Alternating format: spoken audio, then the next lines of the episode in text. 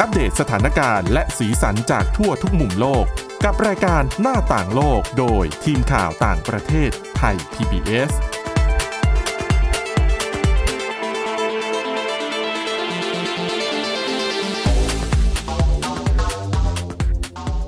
สวัสดีค่ะ คุณผู้ฟังขอต้อนรับเข้าสู่รายการหน้าต่างโลกค่ะ ที่จะนำเสนอข่าวสารเรื่องราวที่น่าสนใจในต่างประเทศ ทั้งข่าวอัปเดตทันเหตุการณ์ แล้วก็เรื่องราวบทความที่น่าสนใจนะคะ วันนี้พบกับดิฉันสวรักษ์จากวิวัฒนากุลแล้วก็คุณวินิษฐาจิตกรีค่ะ สวัสดีค่ะ ค่ะอ่าวันนี้เดี๋ยวเราเริ่มต้นกันด้วยเรื่องราวที่น่าสนใจของสสในต่างประเทศ อ่ะ เพราะว่าบางทีคนอาจจะเบื่อเออการเมืองไทยเนาะมันยุ่งยากเราไปดูสสในสวีเดนใช่ไหมคะ ใช่ค่ะ ว่า สวีเดน เขามีเอ่อวิถีชีวิตที่มันดูแปลกอย่างไรบ้าง เขาบอกว่าอะลองคิดดูเรื่องของสสบ้านเราก็ใช่ด้วย ค่ะ แล้วก็อีกหลาย ๆ ประเทศ นักการเมืองเนี่ย มันเป็นอาชีพที่ปฏิเสธไม่ได้ว่าเต็มไปด้วย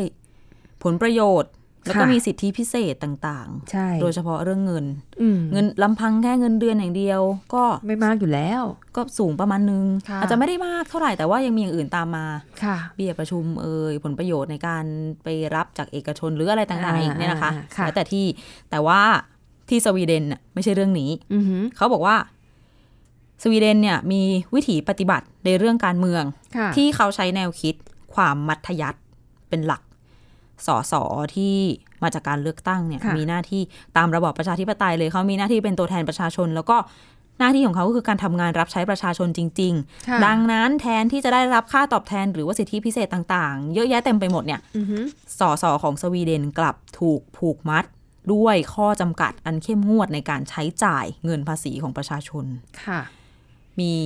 สสจากพรรคโซเชียลเดโมแครตของสวีเดน ชื่อว่าแพรอักเนอร์ฮอร์กันสันนะคะเขาพูดว่าสสเนี่ยเป็นพลเมืองธรรมดา ค่ะ สสไม่ควรได้รับสิทธิพิเศษ เพราะงานของสสคือการเป็นตัวแทนประชาชน อือหือ มานำเสนอความจริงต่างๆ ในสังคมที่อยู่ แล้วก็เขาพูดได้ว่าสิทธิพิเศษของเขาที่เขามีเนี่ยไม่ใช่เรื่องเงิน ไม่ใช่เรื่องตำแหน่ง อืม แต่เป็นการที่ได้ทำงานนี้และมีโอกาสเข้าไปมีผลต่อการกำหนดทิศทางของประเทศ ฟังดูดีอ่ะเหมือน มาก สสเราบางคนที่เขาพูดไปก่อนเลือกตั้งเลยอ่ะ อืม ก่อนเลือกตั้ นั่ ง นมันคุ้นๆอย่าง ใคร ไง ใคร ไม่ ก็ รู้ พูดอย่างนี้นะ อ่ะแล้วแล้วพอหลังเลือกตั้งก็ได้เป็นสสที่สวีเดนเนี่ยเขาทำยังไงเขาทำอย่างที่เขาพูดไหม เขาอืมเขาไม่ได้บอกเรื่องหลังเลือกตั้งนะ แต่ดูจากแนวคิดเนี่ยคือ ค่ะ ปฏิบัติหน้าที่เป็นตัวแทนของประชาชนในเรื่องต่างๆ ค่ะ พูดถึงสิทธิพิเศษอย่างที่ ค่ะ บอกไป อย่างหนึ่งที่ไม่เหมือนอาจจะไม่เหมือนบ้านเราแล้วมั้ง อืม บ้านเราไม่รู้มีไหมดิฉันว่าน่าจะมีก็คือ รถประจำตำแหน่ง หรือคนขับรถส่วนตัว อืม ของเราอาจจะเป็นรัฐมนตรีหรือเปล่า ถึงจะมี น่าน่าจะ แต่ที่สวีเดน ค่ะ ที่ไม่เหมือนประเทศอื่นคือไม่มีนะคะ อ่าไม่มีสวัสดิการ ไม่มีในส่วน ให้ นี้ เพราะ ไป ว่า ไหนมามันเป็น ไหนก็ขึ้นรถเมล์เอา ขึ้นใช่ใช้ระบบขนส่งสาธารณะ อันเนี้ยคือสิทธิพิเศษที่กำลังจะบอก สามารถใช้ระบบขนส่งสาธารณะได้ฟรี แค่เนี้ย ฟังดูเหมือนเยอะ แค่เนี้ยเหรอ แต่เมื่อไปเทียบกับประเทศอื่นเนี่ยไม่ใช่ไม่ใช่เลยนะ ค่ะ อที่รัฐรัฐสภาสวีเดนเขามีสิทธิพิเศษให้ อืม แค่สามคน คือเขาบอกว่า โอ้ มี ค่ะ รถยนต์ Volvo บอก ค่ะ ยี่ห้อเลยนะ เป็น Volvo รุ่น S80 ก็ไม่ได้หรูหราอะไร ใช่ เป็นธรรมดา ใช่ค่ะ มีอยู่ 3 คัน เอาไว้ใช้ในงานราชการให้ 3 คน 1. ประธานรัฐสภา ค่ะ แล้วก็รองประธาน ค่ะ อีก 2 คน มีแค่เนี้ย อืม มีแค่เนี้ยที่ ค่ะ เป็นรถประจำตำแหน่งนี่ค่ะ ค่ะ ส่วนเงินเดือนอะไม่มีเดี๋ยวนะ ไม่มีรถรับส่ง ให้ขึ้นขนส่งสาธารณะได้ฟรี แล้ว อืม เงินเดือนยังไงสงสัยใช่ไหมคะ ค่ะ สสสวีเดนค่ะ เงินเดือนเดือนหนึ่งคิดเป็นเงินไทยเนี่ยประมาณ 2 1 7 0 0 0 บาท น้อยมากนะ ไปเทียบกับฝั่งสหรัฐ เงิน ค่ะ เดือนของสสได้ประมาณ 4 4 1 0 0 0 บาท อืม อืม ขณะที่อัตราเงินเดือนเฉลี่ยในสวีเดนอยู่ที่ประมาณ 88,000 ก็สสก็เยอะเมื่อเทียบกับอัตราเงินเดือนเฉลี่ย อืม แต่เนี่ยเขามีอยู่ว่า สมมุติสสคนไหนบ้าน ค่ะ ไกลอยู่นอกสต็อกโฮล์มอยู่นอกเมืองหลวงเนี่ยมีสิทธินะ อืม วันไหนต้องเดินทางเข้ามาที่สภา ค่ะ ต้องมาทำภารกิจในเมืองหลวงเนี่ย ขอเบิกเบี้ยเลี้ยง ได้ เพราะต้องเดินทางมาต่าง จังหวัดต่าง จัหวัดต่าง แต่แต่แต่แต่เดี๋ยวก่อนเบี้ยเลี้ยงที่บอกว่าเบิกได้เนี่ย ค่ะ เขาให้วันละสามร้อยแปดสิบบาท คิดเป็นเงินไทยให้เรียบร้อยละ อืม ซึ่งเทียบกับ ค่าครองชีพที่สตอกโฮล์ม ค่ะ ซื้อข้าวยังไม่ได้นะคะเราบอกว่าซื้ออาหารราคาประหยัดได้ไม่เกินหนึ่งชุด อืมค่ะ เป็นเบี้ยเลี้ยงที่แบบเป็นตัวเลขที่น่ารักกระจุ๋มกระจิ๋มมาก ค่ะ แต่ แล้ว ก็ เราก็ไม่ต้องพูดถึงเรื่องคอร์รัปชันนะ เพราะว่ากฎหมายเขาเข้มงวดมาก ใช่ คื คือ อ อย่าหวังว่าจะได้เข้าไปเป็นนักการเมืองเป็นสสแล้วจะไปแสวงหาผลประโยชน์ทำได้ยากมาก ปฏิเสธไม่ได้ ทำ ว่า เลย ประเทศแถบยุโรป ค่ะ สวีเดน สแกนดิเนเวียน เยอรมนี อะไรเงี้ย คนน่ะมีจิตสำนึกด้านหน้าที่พลเรือนสูงมาก ค่ะ เรื่องคอร์รัปชันนี่ อืม ดิฉันว่าเขาเรียกว่าอะไรเขามีความเข้าอกเข้าใจเลยแหละว่าเขาควรจะทำแล้วไม่ทำอะไรแล้วอะไรเป็นผลประโยชน์ของประชาชนอะไรเป็นผลประโยชน์ของเขา ค่ะ อันไหนถูกอันไหนผิดคือเขาชัดมาก ไม่ค่อยจะไม่เท่าเท่าไหร่ อ่ะดังนั้นเนี่ยก็ชัดเลยนะคะ ว่าใครที่จะไปทำงานด้านการเมืองในประเทศสวีเดนมั่นใจได้เลยว่า ต้องเป็นคนที่อยากมาเพราะทำงานให้กับประชาชนจริง ใช่ ๆ ไม่ใช่มาเพราะด้วยต้องการอำนาจหรือว่าเงินทองหรือว่าอภิสิทธิ์เพราะมันไม่มีให้ ที่พักก็ไม่ได้พิเศษ ค่ะ เงินเดือนก็ไม่เยอะรถก็ไม่มีให้ก็นะคะ ใช่ มา ซึ่ง ทำงานจริง ก่อนหน้านี้เราก็จะได้ยินข่าวนะคะว่าคนระดับผู้นำประเทศในฝั่งยุโรปหลายคน ปั่นจักรยานมาทำงานบ้าง ๆ ค่ะ ขับรถเมล์ขับรถยนต์เก่าๆเก่าๆของตัวเองมา ไม่ต้อง ทำามางน รู้ บ้าง อะไร อืม อืม นะคะ น่าสนใจนะคะ ฟังแล้วก็น่าสนใจ กลับมามองเรื่องใกล้ ๆ ตัวแล้วก็ อ่ะลองตั้งข้อสังเกตกันดูนะคะ ว่าใครมีอะไรบ้างเผื่อจะได้ไปเปรียบเทียบกับสวีเดนดู อืมได้ค่ะอ่ะ มาต่อกันอีกเรื่องหนึ่งนะคะ เป็นเรื่องราวที่โด่งดังมากในสหรัฐอเมริกานะคะ เป็นเรื่องของการเหยียดผิวอ่ะซึ่งจริง ๆ เราก็รู้อยู่แล้วว่ามันก็เป็นสิ่งที่เกิดขึ้นอยู่บ่อยๆ ในสหรัฐอเมริกา ค่ะ อ่าโดยเฉพาะอย่างยิ่งคนผิวดำ จะเป็นกลุ่มที่ตกเป็นเป้าหมายมากที่สุด แต่ว่ากรณีล่าสุดที่เกิดขึ้นและกลายเป็นข่าวดังมาก ๆ นะคะ ก็คือกรณีของร้านเซฟ h o ราเซฟ h o ราเป็นร้านขายเครื่องสำอางชื่อดัง ค่ะ ดังมาก ในเมืองไทยก็มีสาขาอยู่นะคะ แล้วก็เป็นร้านแบบมันไม่ได้หรูอ่ะ คือเป็นร้านระดับกลางๆ คือใครก็เดินเข้าไป คื ได้ อมันมีหลายยี่ห้อรวม ถูก กั ต้อน ง อันที่แพงก็มีแต่อันที่ถูกก็มี ใช่ก็เรียกว่าราคาจับต้องได้ จากนั้นอ่ะเป็นร้านที่แบบคนจะเข้าไปอุดหนุนเยอะ ไป ค่ะ เดินดูก็เยอะนะคะ ทีนี้ปรากฏว่ามีนักร้องผิวสีคนหนึ่งคนนี้ดังมากชื่อซีซ่านะคะซีซ่าเนี่ยก็เป็นผิวด อืม ำนะคะเธอก็ไปช้อปปิ้งในร้านนี้แหละ ค่ะ เคยเข้าไปในร้านเซฟ h o ราสาขาคาลาบาซาในรัฐแคลิฟอร์เนีย ปรากฏว่าพอเดินเข้าไปเนี่ย มีพนักงานขายคนหนึ่งชื่อว่าแซนดี้ปรากฏว่าพนักงานขายคนเนี้ยสงสัยว่าซีซ่าเนี่ยจะขโมยของในร้าน ฮะ ก็เลยไปเรียกเจ้าหน้าที่รักษาความปลอดภัยของร้านมาตรวจสอบ ตัวนักร้องคนเนี้ยซีซ่าว่าขโมยของจริงหรือเปล่า อืม นะคะ ทีนี้ในข่าวเนี่ยก็ไม่ได้บอกว่าไอตอนเกิดเหตุพนักงานน่ะจำได้ไหมว่าเธอคือนักร้องชื่อดัง ค่ะ ไม่รู้ว่าจำได้หรือจำไม่ได้ แต่ที่แน่ ๆ เนี่ยมีการตรวจค้นตัวเธอ ซึ่งซีซ่าเนี่ยก็อาจจะรู้สึกไม่ค่อยไม่ค่อยโอเคเท่าไหร่ เพราะเธอ อ่า เป็นคนมีชื่อเสียง ค่ะ แล้วจู่ๆก็มาหาว่าเธอไปกล่าวหาว่าเธอไปขโมยของ อืม โดยที่อาจจะไม่ได้มีหลักฐานหรืออะไรอย่างเนี้ยนะนะคะ เธอก็เลยโพสต์เรื่องนี้ลงในสื่อสังคมใน Twitter ของเธอ ค่ะ แน่นอนคนดังขนาดนี้โพสต์อะไรคนก็ต้องดู มีคนตามเยอะแยะ แน่นอนนะคะ ปรากฏว่าเรื่องนี้ก็ทำให้ทางเอ่อร้านค้าเซฟราเนี่ย ก็ไม่สบายใจมาก ๆ ถึงขั้นที่ตัดสินใจปิดสาขาทั้งหมดที่มีอยู่ในสหรัฐอเมริกา 1 วันเต็ม ค่ะ ๆ เพื่อที่จะเอาเวลาหนึ่งวันนี้ไปอบรมพนักงาน โอ้โห ให้เข้าใจถึงความหลากหลายของอ่ะเอ่อเชื้อชาติศาสนาวัฒนธรรมของลูกค้า โอ้โห เพราะอเมริกามันคือเบ้าหลอมของความหลากหลาย คน ใช่ ทั่วโลกทุกศาสนาไปอยู่ที่นั่น ทุก นะคะ สีผิวทุกชาติพันธุ์นะคะ ใช่นะคะ อันนี้ก็ถือว่าเป็นหนึ่งในกลยุทธ์ที่จะแก้ไขภาพลักษณ์ขององค์กร ปิดร้านหนึ่งวันนี่สูญเสียรายได้นะ ใช่ นะ เพ คะ ราะว่าทั่วสหรัฐอเมริกานี่สาขาก็น่าจะเยอะมากนะคะ ใช่ ซึ่งทางโฆษกของเซฟรานะคะก็ออกมาชี้แจงบอกว่าก็ได้รับแจ้งเกี่ยวกับเหตุการณ์ที่เกิดขึ้นแล้วนะคะ แล้วก็ทางบริษัทได้ไปพูดคุยกับซิซ่าโดยตรงแล้วนะคะ นักร้องที่ถูกกล่าวหาเนี่ย แล้วก็ทางบริษัทกำลังรวบรวมข้อมูลเพิ่มเติมเกี่ยวกับเหตุการณ์ดังกล่าวเพื่อกำหนดแนวทาง แล้วก็จะดำเนินเอ่อจัดการกับเรื่องนี้อย่างเหมาะสมต่อไป แล้วก็ย้ำนะคะว่า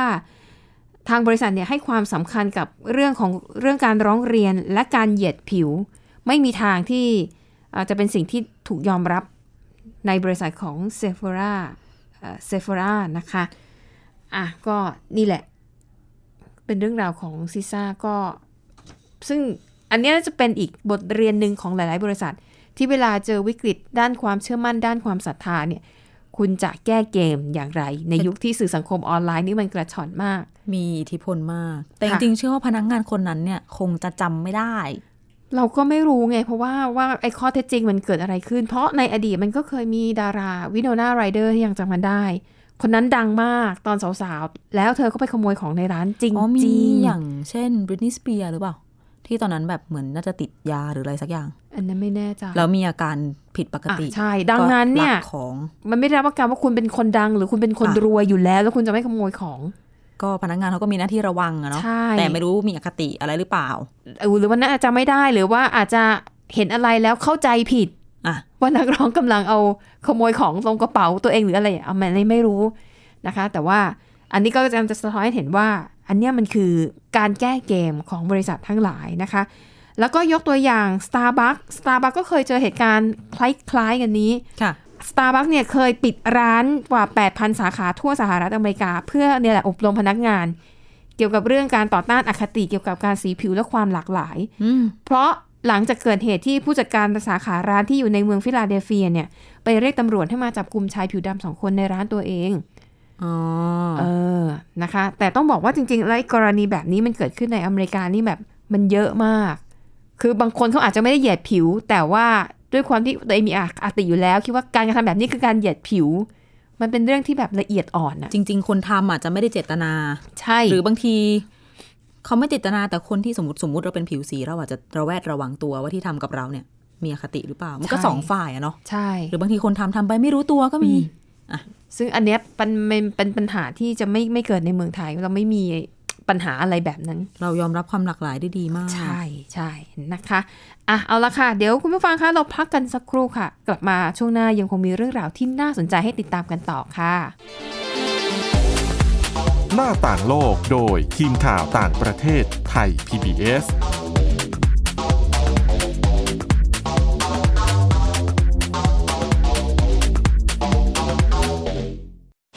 อยู่ที่ไหนก็ติดตามเราได้ทุกที่ ผ่านช่องทางออนไลน์ จากไทย PBS Digital Radio ทั้ง Facebook Twitter Instagram และ YouTube Search คำว่าไทย PBS Radio แล้วกดไลค์หรือ Subscribe แล้วค่อยแชร์ กับคอนเทนต์ดี ๆ ที่ไม่อยากให้คุณพลาด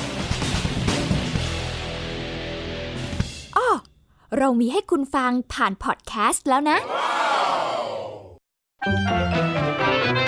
สบัดจินตนาการ สนุกกับเสียง เสริมสร้างความรู้ในรายการ เสียงสนุก ทุกวันจันทร์ถึงวันศุกร์เวลา 16 นาฬิกาถึง 17 นาฬิกา ทางไทย PPS ดิจิทัล Radio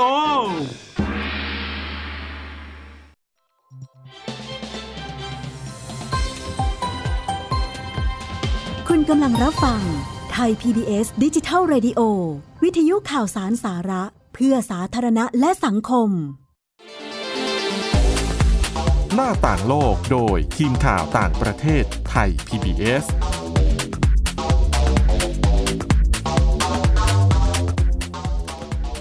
ค่ะคุณผู้ฟังคะกลับมาต่อกันในช่วงที่ 2 นะคะ ช่วงที่ 2 นี้คุณวินิษฐามีเรื่องที่น่าสนใจเกี่ยวกับความเครียด อ่ะ ความเครียดนี่มันส่งผลร้ายกับตัวเราอย่างไรบ้างคะ จริง ๆ ก็เครียดกันหลายงานหลายอาชีพ แทบทุกคนนะนะคะ แต่ว่า ใช่ เครียดเป็นพิเศษเนี่ย เป็นคุณหมอซะเอง อ่ะ แล้ ไม่ วก็ แปลกอืม ผลกระทบที่บอกคือทำ ค่ะ ให้ DNA ในร่างกาย เนี่ย แก่ชรากว่าปกติ เดี๋ยว ห ปก เท่า ติเราก็ต้องแก่อยู่แล้วป่ะ แต่มันแก่เร็วกว่าปกติ จากความเครียด ใช่ เพราะว่า ค่ะ คนกลุ่มนี้ไม่ใช่คุณหมอแบบอายุเยอะๆ ไม่ใช่อาจารย์หมอ แต่พวกเขาเป็นแพทย์มือใหม่ แบบ อือหือ แพทย์จบใหม่แล้วต้อง ค่ะ ไปฝึกตามโรงพยาบาลตามสถานพยาบาลต่างๆเนี่ยค่ะ ค่ะ มีผลวิจัยจากที่มหาวิทยาลัยมิชิแกนที่สหรัฐอเมริกาเนี่ย บอกว่าแพทย์นักเรียนแพทย์นักศึกษาแพทย์มือใหม่ที่สำเร็จการศึกษา ค่ะ แล้วก็ไปเป็นแพทย์ฝึกหัดในโรงพยาบาลหนึ่งปีนะหนึ่งปีเท่านั้น มีสารพันธุกรรม หรือว่า DNA บางส่วน ค่ะ เปลี่ยนแปลงไปเหมือนคือเทียบง่าย ๆ คือเหมือนกับว่า แก่ชราลงอย่างรวดเร็วกว่าคนปกติถึง 6 เท่า ซึ่งน่าจะเป็นผลมาจากความเครียดนะคะ ค่ะ ผลการศึกษานี้ เขาบอกว่านัก ประสาทวิทยาเก็บตัวอย่าง DNA จากแพทย์ฝึกหัดชาวอเมริกัน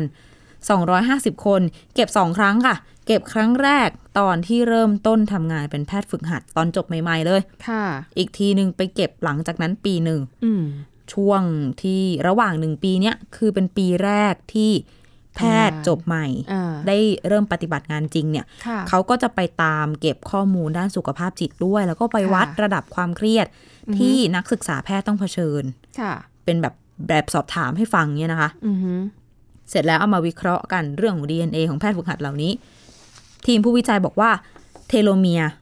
คือส่วนปลายของโครโมโซม ซึ่งเป็นสาย DNA เนี่ยเหมือนเป็นเทโลเมียร์เหมือนเป็นฝาปิดสาย DNA ป้องกันไม่ให้โครโมโซมเสียหาย ไอ้ส่วนเนี้ยมันหดตัวสั้นลงอย่างมาก เทียบเท่ากับจริง ๆ แล้วเนี่ยเทโลเมียร์หดตัวสั้นได้เมื่อคุณอายุมากขึ้น อืมอืม มันใช้เวลา 6 ปีใน ค่ะ การหดตัวสั้น ค่ะ แต่ ความเครียดนี้ แต่จาก 6 ปีอะคนพวกเนี้ยใช้เวลาแค่ 12 เดือน อ๋อ ก็คือแป๊บเดียวเท่านั้น ไม่คุณแก่เร็วกว่าที่ควรจะเป็น ซึ่งทีมวิจัยเขาบอกว่าตามปกติสภาพของเทโลเมียร์จะเป็นตัวบ่งบอก อายุไขของเซลล์ อายุไขความเสี่ยงของแต่ละ ค่ะ คนในการเป็นโรคต่าง อืม ๆ ซึ่งการทดลองเนี้ยก็เป็นครั้งแรกเลยที่ชี้ให้เห็นว่า ความเครียด ความเครียดทำให้เทโลเมียร์เสียหายได้ ค่ะ คือไม่ใช่ ค่ะ แค่ไปเสียหายจากโรคภัยไข้เจ็บหรืออื่นๆนะคะ หืะ คือโดยทั่วไปเนี่ยเทโลเมียร์ของทั้งมนุษย์และสัตว์เนี่ยอายุมากขึ้นเนี่ยมันจะหดตัวอยู่แล้วทำให้เซลล์อ่ะ ม สูญเสียความสามารถในการเจริญเติบโต ค่ะ สูญเสียความสามารถในการซ่อมแซมตัวเองก็เหมือนคนแก่ แล้วก็ร่างกายก็เปลี่ยนไปอย่างเงี้ยนะคะ อืม ผลวิจัยในอดีตที่ผ่านมาเขาบอกว่าเทโลเมียร์ที่สั้นลงอ่ะเชื่อมโยงกับการเกิดโรคมะเร็งด้วยโรคซึมเศร้าด้วย อืม ไหนจะโรคหัวใจโรคสมองเสื่อมอีกมัน ค่ะ เชื่อมโยงกัน ค่ะ เมื่ออายุมากขึ้นก็ร่างกายก็เสื่อมไปก็มีความเสี่ยงในการเป็นหลาย ๆ โรคเนี่ยนะคะแต่แพทย์ฝึกหัดที่ทำงานหนัก มีชั่วโมงการทำงานเยอะกว่าคนอื่น อืม ๆ ก็ยิ่งยิ่งจะมีอัตราการหดสั้นลงของเทโลเมียร์รวดเร็วกว่าเดิมด้วย สมมุติแพทย์คนไหน ค่าเฉลี่ยการทำงานเนี่ย แพทย์ทั่วไปจะประมาณสัปดาห์ละ 64 ชั่วโมง ค่ะ แต่จะมีบางคนที่งานเยอะกว่าปกติทำงานเกิน 80 ชั่วโมงต่อสัปดาห์ อืม อันเนี้ยยิ่งแก่เร็วกว่าเดิมอีกนะคะ ค่ะ และนอกจากแพทย์ฝึกหัดเขาบอกว่าคนที่ไม่ต้องเป็นหมอก็ได้ อาชีพอื่นๆ คนที่มีความเครียดอย่างต่อเนื่องยาวนาน ยกตัวอย่าง เช่น ทหาร ค่ะ ที่ฝึกหนักๆต่อเนื่องนานๆ หรือว่าคุณพ่อคุณแม่ที่แบบมีลูกอ่อน อืม ไม่ค่อยได้หลับได้นอนต้องระวัง ค่ะ ระวังเรื่องลูก ก็จะทำให้เทโลเมียร์หดสั้นลงอย่างรวดเร็วได้กว่าปกติ เช่นกันนะคะ อ่าฮหรืออย่างนักข่าวที่ต้องทำงาน ใช่ เฝ้าสภา นี่แหละ ข้ามวันข้ามคืน เขาจะบอกว่าอย่างเช่น คุณแม่ที่เพิ่งคลอดลูก ค่ะ หรือว่าคนที่นอนหลับไม่เพียงพอ ก็เนี่ยแหละนักข่าวเฝ้าสภา อืม หรือว่าสสที่อภิปรายกัน ค่ะ ข้ามวันข้ามคืนอย่างนี้นะคะ ค่ะ ก็เดี๋ยวลองไปดูกันว่า อ่ะ เนี่ย นั้น นะ เดี๋ยวตอนหน้าคุณวินิหาต้องหาวิธีคลายความเครียดนะ ว่าเราจะแก้ยังไง เอามา ต้อง ฝากคุณผู้ฟัง ใช่นะคะ แต่จริง ๆ อาชีพหมอนี่เครียดตั้งแต่เรียนแล้วนะเพราะย้อนไปตอนมหา เรีย วิทนายายก ลัย ด้วย จำได้ว่าตอน ค่ะ ปิดเทอมเราปิดเทอมแต่เขามาเรียน อืม เราเนี่ยอาจจะมีซัมเมอร์แต่ของ ค่ะ เขาทั้งเทอมเล็กเทอมใหญ่เขามีคอร์สเวิร์กหมดเลย ค่ะ ก็หนักตั้งแต่จริง ๆ แต่ก่อนสอบเข้าแล้ว จะอ่าใช่นะคะ ก็เครียดมาตลอดนะคะ แล้วยิ่งทำงานก็ยิ่งเครียดเพราะต้องมันขึ้นอยู่กับชีวิตของคนไข้ด้วยนะคะอ่าอันนั่นก็เป็นข้อมูลที่น่าสนใจในแง่ของวิทยาศาสตร์ว่าความเครียดมันทำให้เราแก่ลงจริง ๆ นะคะ ค่ะ ดังนั้นตอนนี้คุณผู้ฟังก็ต้องพยายามหาทางแล้วว่าจะผ่อนตัวเองยังไง เราด้วย ถ้าเครียดมากนะโอ้ดิฉันไม่ยากดูหนังฟังเพลงเล่นเกม หายแล้ว หาของอร่อยทาน ถือว่าดีค่ะ โภชนาการบำบัดได้ทุกอย่างอ่ะโอเค ไปอีกเรื่องหนึ่งนะคะ เป็นเรื่องราวที่ประเทศอินเดีย อันนี้ก็น่าสนใจมากนะคะเอ่อเป็นเรื่องราวเกี่ยวกับการประกวดนางงาม อันนี้ไม่แปลก แต่ที่แปลกเนี่ยคือเวลาที่เขามีการประชาสัมพันธ์เอาว่าจะมีการประกวดนางงามอินเดียในวันนี้เวลานี้เขาทำเป็นโปสเตอร์ขึ้นมา แล้วเขาทำเป็นรูปถ่ายของผู้เข้าประกวดแต่ ค่ะ ละแต่ละนางนะคะ ก็จะทำเขาเรียกว่ามักช็อตก็คือทำเป็นรูปถ่าย อ่าตั้งแต่ศีรษะจนถึงช่วงช่วงอก หน้าหน้าตรง อ่าหน้า เมือ ตร ดบั งอ่าไม่ก็ไม่ก็ไม่ตรงมากมีเอียงเล็กน้อยเพื่อความสวยงามตามสไตล์ของสาวงาม อ่ะ แล้วมีรูปหนึ่งเขามาแปะเรียงกัน 30 คน แล้วก็มีคนนำไปโพสต์ในทวิตเตอร์ตั้งข้อสังเกตว่า คุณเห็นไหมว่ามันมีความผิดปกติอะไรในรูปของสาวงามทั้ง 30 คนนี้ ค่ะ แล้วเขาก็มาเฉลยตอนหลังว่าคุณดูสิ สีผิวทุกคนเนี่ยเหมือนกันหมด ขาววิ่ง ซึ่งจริง ๆ แล้วสาวอินเดียไม่ได้ขาวขนาดนั้น ไม่ได้ขาวเหมือนจีนหรือว่าญี่ปุ่น เขาก็จะมีความคมข ๆ ใช่นึก ำความ ภาพ ในเขาจะไม่ขาวแบบกระจ่าง ชาวอินเดียหรือว่า แถบเอเชียใต้เนี่ย ใช่ คมตาก็คม ใช่ สีผิว ก็ ก็ จะ ค เข้ ม มนะคะ แต่ว่าไอ้ภาพถ่ายของสาวงามทั้ง 30 คนเนี่ย คือขาวเวอร์ แล้วหน้าตาดูคล้ายกันไปหมด ทรงผมก็เหมือนกันไปหม ด ไอ้ชุดเนี่ย คล้ายๆกันอยู่แล้วไม่แปลกเพราะว่าเขามีสปอนเซอร์อ่ะถูกบังคับต้องใส่ชุดในคล้าย ๆ กัน เป็นแพทเทิร์น แต่แพทเทิร์นแต่พอหน้าตาก็คล้ายกันทรงผมก็เหมือนกันสีผิวเนี่ยมันเหมือนกันไปหมด เขาก็เลยสงสัยว่า อันนี้มันเป็นของจริงหรือว่ามันมีการตัดแต่งภาพ อุ๊ย คือ ไม่น่าจะเหลือ ปรับแสงหรืออะไรอย่างนี้ หรือว่านางงามทุกคนขาวแบบนี้เหมือนกันหมดถามว่า มันมันใช่เหรอ อันนี้มันไม่ใช่อินเดียแล้วปะ หลังจากที่คุณสวรักษ์ ค่ะ พูดดิฉันได้เกิดความสงสัยแล้ว ก็เลย เสิร์ชเข้าไปดู เสิร์ชดูใช่ไหม เรียบร้อย ค่ะ ขาวจริง ๆนะคะ ขาวเหมือน ถ้าคุณผู้ฟังมีโอกาสลอง Google ดู อ่าค่ะ ก็ ง่ายๆเลยมิสอินเดีย อ่ะ เดี๋ยวคุณก็จะเห็นภาพขึ้นมานะคะ ขาวเหมือนขาวเหมือนชาวตะวันตก อืม อืมเหมือนชาวยุโรปอะไรอ ซึ่ง ย่างเงี้ย มันไม่ใช่ยังดีนะคะที่ยังผมสีดำ ใช่ แล้ว ใช่ ไปย้อมผมเป็นสีทองเหมือนกันหมดนะคะ ก็เลยมีการถกเถียงกันในสื่อสังคมออนไลน์ว่ามันเกิดอะไรขึ้น กลายเป็นว่า คนสวยหมายถึงคนที่ต้องมีผิวขาวเท่านั้นหรือ อ่ะ อันนี้มันก็ไม่ใช่ความเป็นอินเดียนะคะ ซึ่งอ่าจริง ๆ แล้วเนี่ยอินเดียมีค่านิยมเกี่ยวกับผิวขาวว่าดูว่าเป็นคนที่ดูดีกว่า เป็นวัน มี นะ ฐานะ ที่ ดีกว่า